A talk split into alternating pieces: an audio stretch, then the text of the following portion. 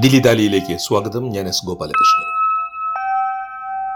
രണ്ട് കുമാരന്മാർക്കിടയിൽപ്പെട്ട കർണാടക സംഗീതജ്ഞനാണ് ഇന്ന് ദില്ലി ദാലിയിൽ അതിഥിയായി എത്തിയിരിക്കുന്നത്. പരമപുരുഷ ജഗദീശ്വര ജയ ജയ, പരമപുരുഷ ജഗദീശ്വര ജയ ജയ, പരമപുരുഷ ജഗദീശ്വര ജയ ജയ. തെന്നിന്ത്യൻ ശാസ്ത്രീയ സംഗീതത്തിലെ പുത്തൻ കാലഘട്ടത്തിൻ്റെ ശക്തനായ പ്രതിനിധി ശ്രീവത്സൻ ജെ മേനോൻ.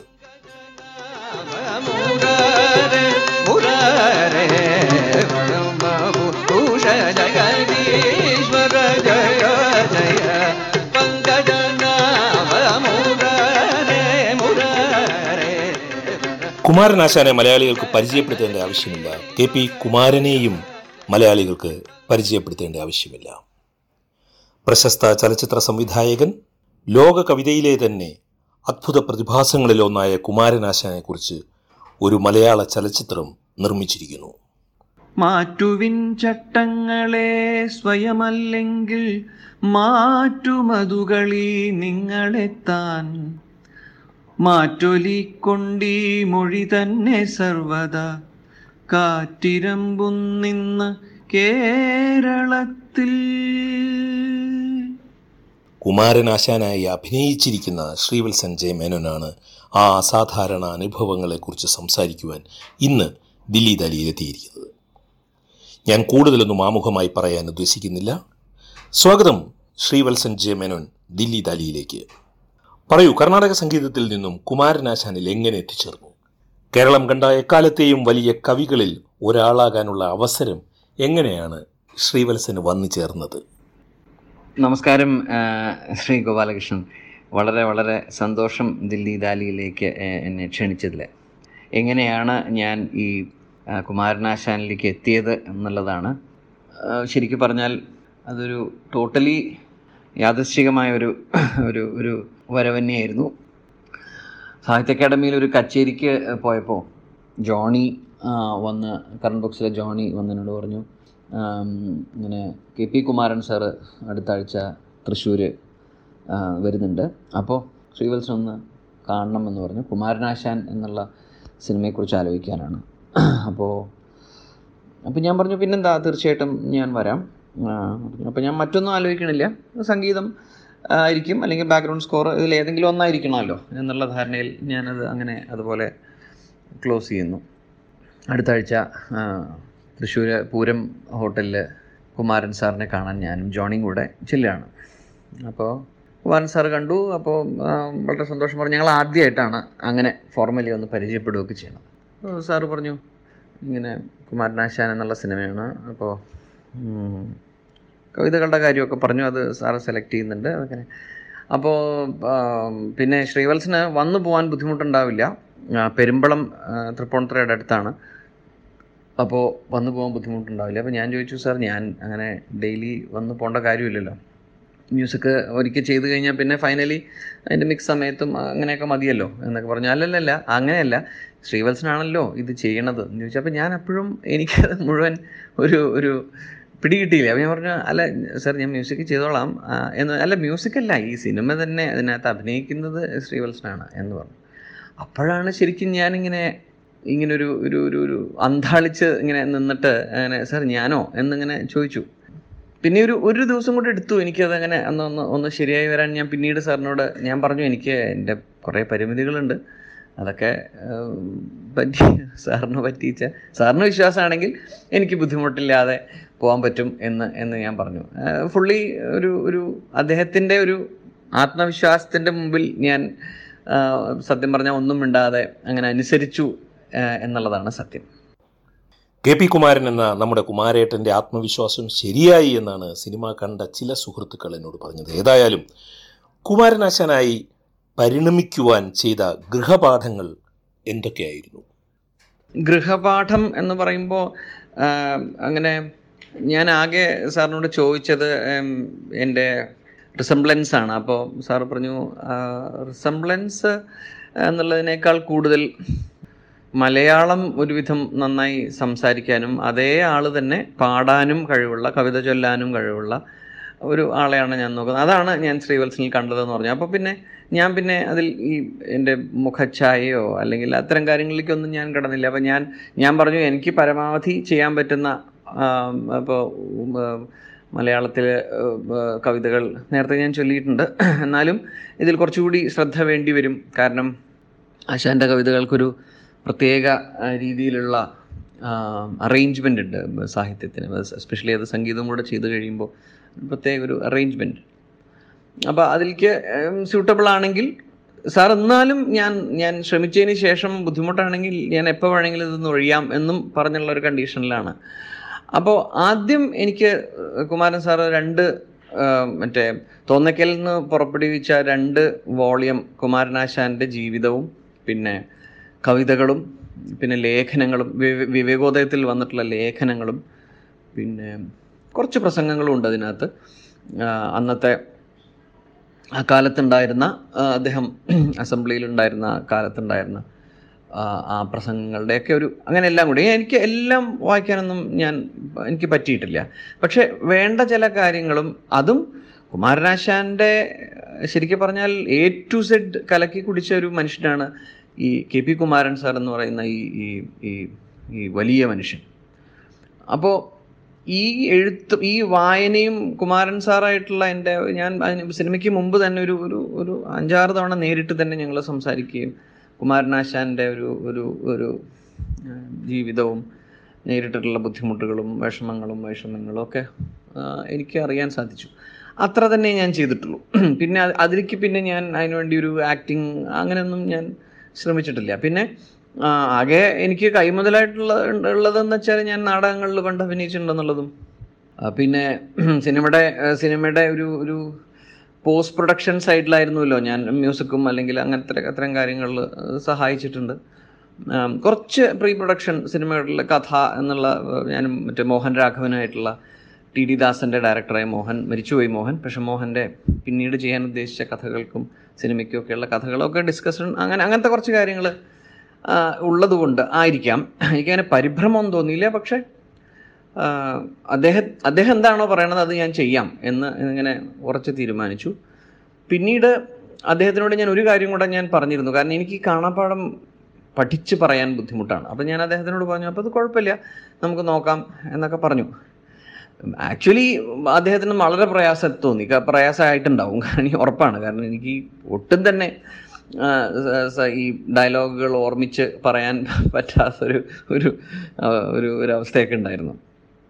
എങ്കിലും വളരെ ക്ഷമയോടെ അദ്ദേഹം അത് അത് കേട്ടിരിക്കുകയും അല്ലെങ്കിൽ അതിനെ കറക്റ്റ് ചെയ്യുകയും ഒക്കെ ചെയ്തു. പത്തിരുപത്തഞ്ച് ടേക്കൊക്കെ എടുത്തിട്ടുള്ള ഷോട്ടുകളൊക്കെ ഉണ്ട്. അപ്പോൾ അതെൻ്റെ എൻ്റെ ഈ ഒട്ടും തന്നെ മെമ്മറൈസ് ചെയ്യാൻ പറ്റാത്ത എൻ്റെ ഒരു ഒരു വല്ലാത്ത മനസ്സിന് അല്ലെങ്കിൽ ഒരു ഒരു ഒരു കഴിവിനെ അത് വെളിപ്പെടുത്തിയത് അദ്ദേഹത്തിന് ബുദ്ധിമുട്ടുണ്ടാക്കിയോ എന്ന് എനിക്കറിയില്ല.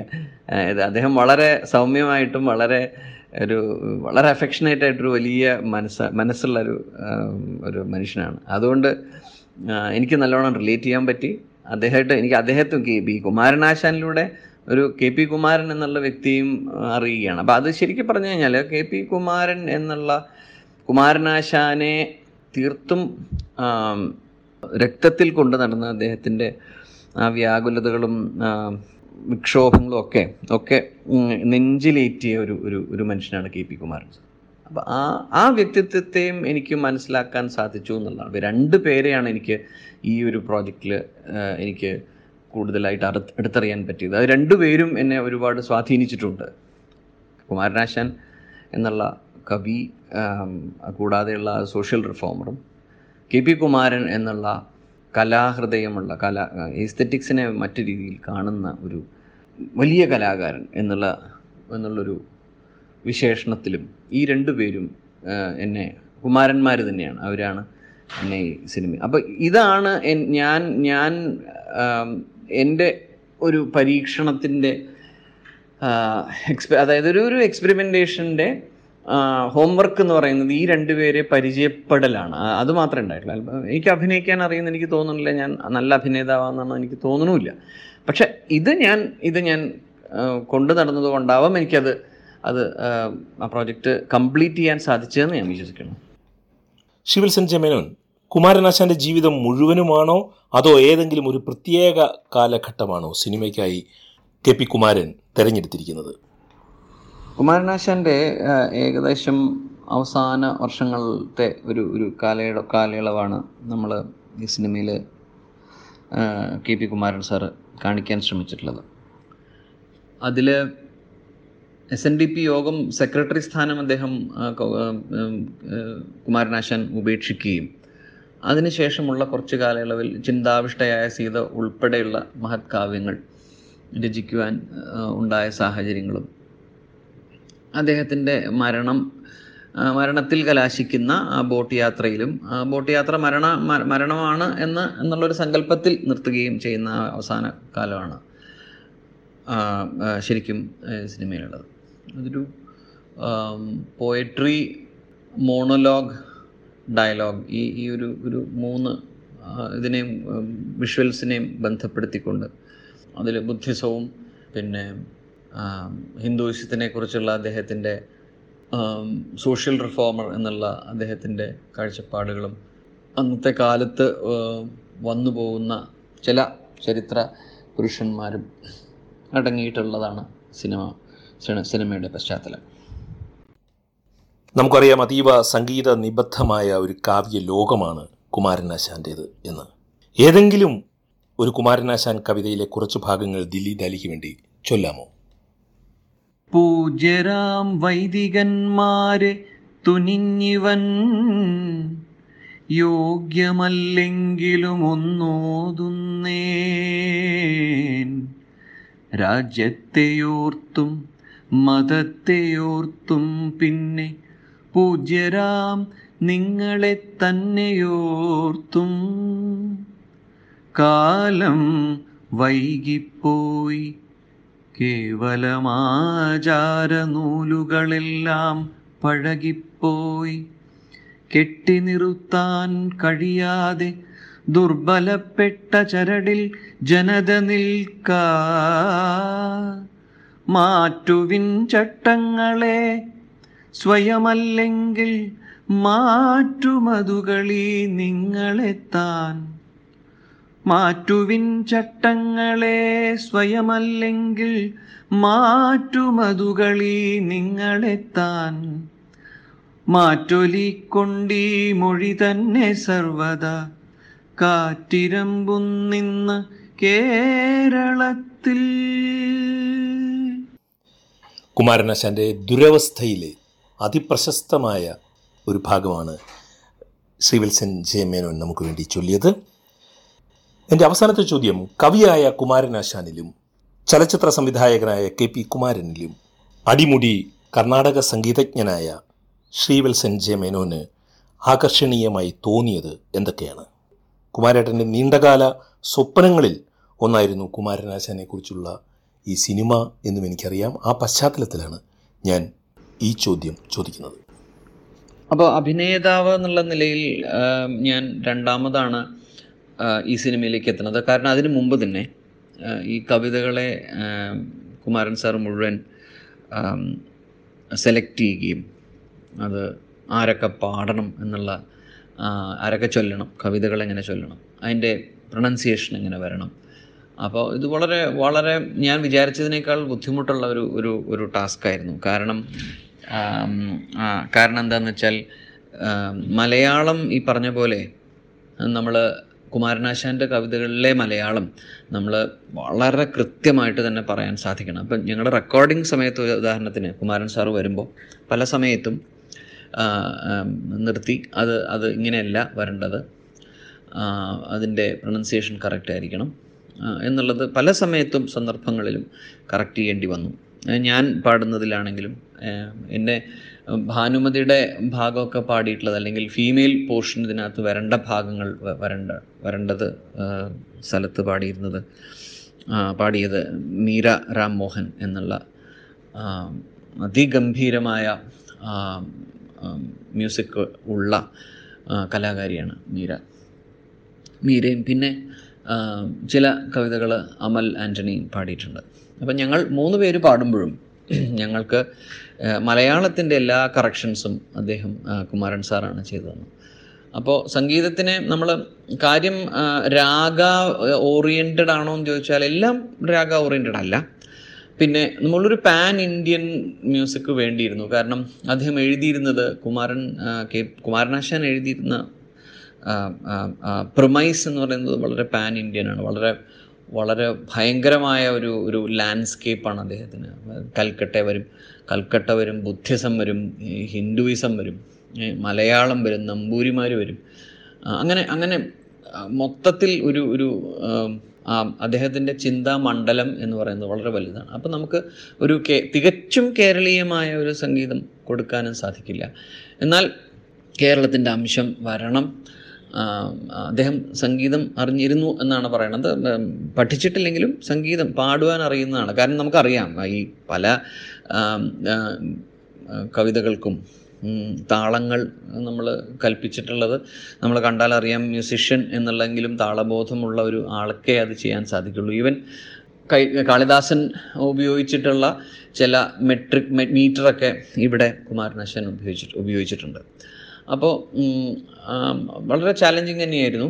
ഏകദേശം പത്തിരുപത് കവിതാ ശകലങ്ങൾ ഞങ്ങളതിനു വേണ്ടി ഉപയോഗിച്ചു. പിന്നെ അത് കൂടാതെ സിനിമ കഴിഞ്ഞിട്ടും ഒന്ന് രണ്ടെണ്ണം അഡീഷൻ വേണ്ടി വന്നു. ചില ചില ഭാഗങ്ങൾ, പ്രസക്ത ഭാഗങ്ങൾ എടുത്തൊരു തരം മ്യൂസിക്കൽ പോലെ നമ്മളതിനെ ട്രീറ്റ് ചെയ്തിട്ടുണ്ട്, സിനിമയിൽ ട്രീറ്റ് ചെയ്തിട്ടുണ്ട്. കുമാരനാശാൻ്റെ കഥ അല്ലെങ്കിൽ കുമാരനാശാൻ്റെ ജീവിതം, ഞാൻ നേരത്തെ പറഞ്ഞു കെ പി കുമാരൻ്റെ ജീവിതം, ഇത് അങ്ങനെ രണ്ട് രണ്ട് ജീവിതങ്ങൾ, രണ്ട് എക്സ്പീരിയൻസസ്. എൻ്റെ ജീവിതവുമായിട്ട് ഞാൻ താരതമ്യം ചെയ് താരതമ്യം ചെയ്ത് തുടങ്ങി കുറച്ച് കഴിഞ്ഞപ്പോഴേ. അപ്പോൾ അത് അത് എനിക്ക് തന്ന ഒരുപാട് ഗുണങ്ങളുണ്ട്. എന്ന് വെച്ചാൽ അത് എന്നെ ഒരുപാട് ചിന്തിപ്പിക്കാനൊക്കെ പ്രേരിപ്പിച്ചു. ഉദാഹരണത്തിന് പൊതുവേ അല്പം ഡിറ്റാച്ച്ഡ് ആയിട്ടുള്ള ഒരു ഒരു മൈൻഡ് സെറ്റുള്ള വ്യക്തിയാണ് ഞാൻ. അതേസമയം പ്രണയത്തിനോടും സ്നേഹത്തിനോടും വളരെയധികം മമത കാണിക്കുന്ന ഒരു മനസ്സും കൂടിയാണ്. അപ്പോൾ ഈ ഈ രണ്ട് വ്യക്തികൾക്കും, രണ്ട് കുമാരന്മാർക്കും ഉള്ള സവിശേഷതയും ഇത് തന്നെയാണ്. വളരെ രണ്ടുപേർക്കും സ്നേഹം എന്നുള്ളത് അടിത്തട്ടിൽ കിടക്കുന്നൊരു കാര്യമാണ്. രണ്ടുപേർക്കും കല, കലയിലൂടെ രണ്ടുപേരും അവരവരെ കണ്ട വ്യക്തികളാണ്. അപ്പം ഞാൻ സംഗീതം കൈകാര്യം ചെയ്യുന്ന എനിക്ക്, ഞാൻ ഞാൻ എന്ന വ്യക്തിയെ നിർവചിക്കുന്നത് എൻ്റെ സംഗീതം ആണ് എന്ന് കുറച്ചു കാലം മുമ്പ് ആണ് കുറച്ച് കൊല്ലങ്ങൾക്ക് മുമ്പാണ് ഞാൻ മനസ്സിലാക്കിയത്. അങ്ങനെ your work decides, your art decides what you are, അല്ലെങ്കിൽ you are the self. You are the self when art is you, അല്ലെങ്കിൽ യു ആർ ദി ആർട്ട്. അപ്പോൾ ഈ ഈ ഒരു കോമ്പിനേഷൻ നമുക്ക് ഇവരുടെ രണ്ട് ജീവിതങ്ങൾക്ക് മുന്നിൽ എനിക്കും എൻ്റെ എൻ്റെ കോൺട്രിബ്യൂഷൻ ഒട്ടിച്ചു ചേർത്ത് വീക്ഷിക്കാൻ പറ്റി എന്നുള്ളതാണ്. ഞാൻ ഈ സിനിമയിൽ നിന്ന് മാറി നിൽക്കുമ്പോൾ എനിക്ക് മനസ്സിലാക്കാൻ സാധിച്ചത് എവിടെയൊക്കെയാണ് നമ്മൾ ഒരു സമൂഹത്തിൻ്റെ കൂടെ നിൽക്കേണ്ടത്, എവിടെയൊക്കെയാണ് സമൂഹത്തിൽ നിന്ന് മാറി ചിന്തിക്കേണ്ടത്, എവിടെയൊക്കെയാണ് സമൂഹത്തിന് നമ്മൾക്ക് ആവശ്യം, എവിടെയൊക്കെയാണ് നമുക്ക് സമൂഹത്തിൽ നിന്ന് വിഭിന്നമായി ചിന്തിച്ച് നമ്മുടെ കലയെ വേറിട്ട വഴിയിലൂടെ സഞ്ചരിപ്പിക്കാൻ സാധിക്കുന്നത്, എങ്ങനെയാണ് എക്സലൻസിലേക്കുള്ള ഒരു ഒരു ജേണി, ആ ജേണിയിൽ നമ്മൾ ഏതൊക്കെ ബുദ്ധിമുട്ട് ബുദ്ധിമുട്ടിലൂടെയാണ്, അവഗണനകൾ, വിദ്വേഷങ്ങൾ, കോൺഫ്ലിക്റ്റുകൾ, ഇതൊക്കെ എല്ലാ കലാകാരന്മാർക്കും എല്ലാ ലെവലിലും ഏത് കലയിലും ഉണ്ടാവുന്നു എന്നുള്ള തിരിച്ചറിവ് നമുക്കൊരു വേറൊരു തരത്തിലുള്ളൊരു ഒരു ധൈര്യം തരികയാണ്. അപ്പോൾ മാറി നിന്ന് നിന്നുകൊണ്ട് ഒരു സംഗീതജ്ഞൻ അനുഭവിക്കുന്ന സ്ട്രഗിൾ ഉണ്ടല്ലോ, ആ സ്ട്രഗിളിനെ നേരിടാൻ ഈ രണ്ട് കുമാരന്മാരും എന്നെ സഹായിച്ചു. അതാണ് ഞാനിതിൽ നിന്ന് പഠിച്ച ഏറ്റവും വലിയ പാഠം.